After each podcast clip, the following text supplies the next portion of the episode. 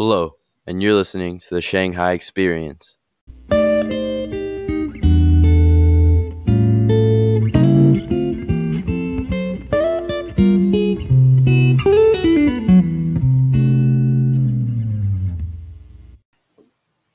Hello, and welcome back to the Shanghai Experience, where I talk with individuals across the vast city of Shanghai about their stories and aspirations. Today, my guest is Avi. He's from America, but has explored all across the world. He's a sophomore at the Shanghai American School. Well, Avi, welcome. First off, uh, could you please introduce yourself a little bit more? All right, hello. My name is Avi Parmar. I'm 15 years old, and like Boris said earlier, I go to Shanghai American School and I'm a sophomore. I was born in Houston, Texas, and I soon moved after four months to Shanghai, China. My dad is half American, half Indian, and my mom is fully Indian.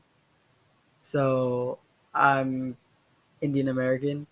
So my Indian American life in Shanghai has been quite interesting as I've seen how this city's grown for the last 14 and a half years.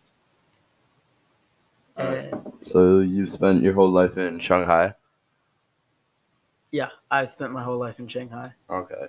So you said how you've seen, you know, Shanghai grow. So what makes Shanghai so special to you and your family? Well, first of all, I used to live around a more suburbs area, so seeing how some of the suburbs areas, like the more suburban areas, have like grown and become more modern. How as when I recently moved downtown, everything is already incredibly like modernized, and all the infrastructure is all modern, and how it's just there's a lot more scenery there, and then going back to the suburban areas and seeing how the modernization has been transferred to the suburban areas. So seeing how the city of Shanghai is like growing as a whole. Do you prefer living downtown or suburban area?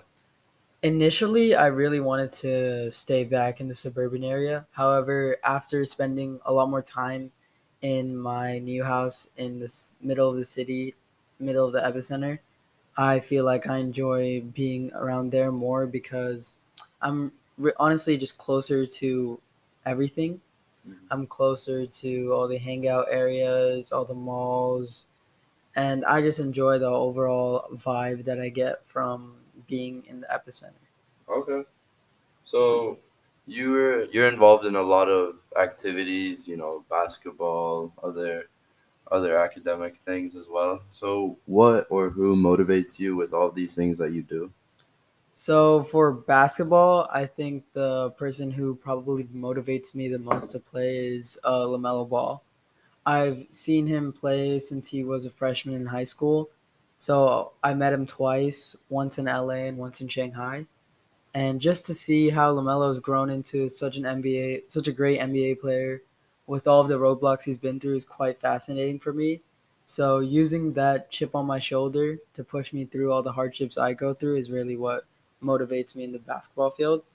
And then in more of the academic field and like my own self-interest field with microbiology in school, I feel like what pushes me the most is probably my dad so my dad has gone through a lot of hardships in his career, and he shows me how no matter what you go through, you gotta per- like you gotta persevere through it, and know that everything happens for a reason. And what's happening at the moment, you may feel that it's hurting you, and there's really no point, but you just have to know that no matter what, this is what propels you forward and what sets you up for greatness. Okay, so you talked about LaMelo Ball. Just a side question: Do you have high hopes for him this season in his team, or I got the Hornets in five. Hornets in five. so you truly think the Hornets are gonna win this season? Hornets in five.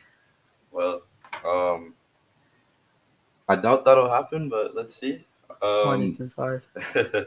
so you, so you have a passion for microbiology. Uh, besides your dad, you know, uh, motivating you with all of that, what led you to have a growing passion for that subject? So, firstly, um, this passion really started when I started diving, scuba diving. So, I scuba dived for the first time in Maldives when I was 11. And this really showed me and opened my eyes up to the marine world that lies beneath us. And I feel like since only 5% is discovered, that we need to learn so much more about what the rest of our ocean beholds. And honestly, when I went diving, I really saw the marine biological aspect of our world. So just really learning about the microorganisms and all the marine organisms in our world. And I just found that really interesting because two thirds of our world's oxygen is held in our oceans. And right now, we know there's a very, very large problem with overfishing and um, plastic waste in the ocean. So, my passion really started in, mar- in the marine side of it. So, really learning about how the ocean is affected by all these things and how food chains work, and just really how every organism in the ocean depends on each other in order to survive. And losing these species is really what's going to cause the downfall of the human species as well. And then in the summer, I found an opportunity to work at a microbiological lab, which really showed me how bi- biology could be seen in a more microscopic level. So, seeing how these bacteria um, work together to create uh, certain things and really how they may be good, they may be bad, and learning the lab procedures that follow it as well. So after college, you see yourself working with either microbiology or marine biology?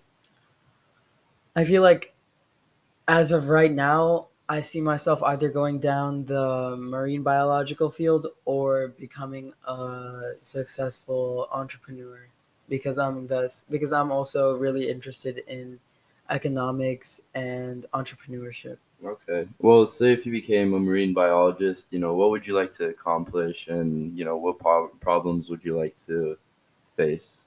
Are there any specific? Yeah. So there's two major things that I would like to do if I were to go down the mar- marine biology um, route.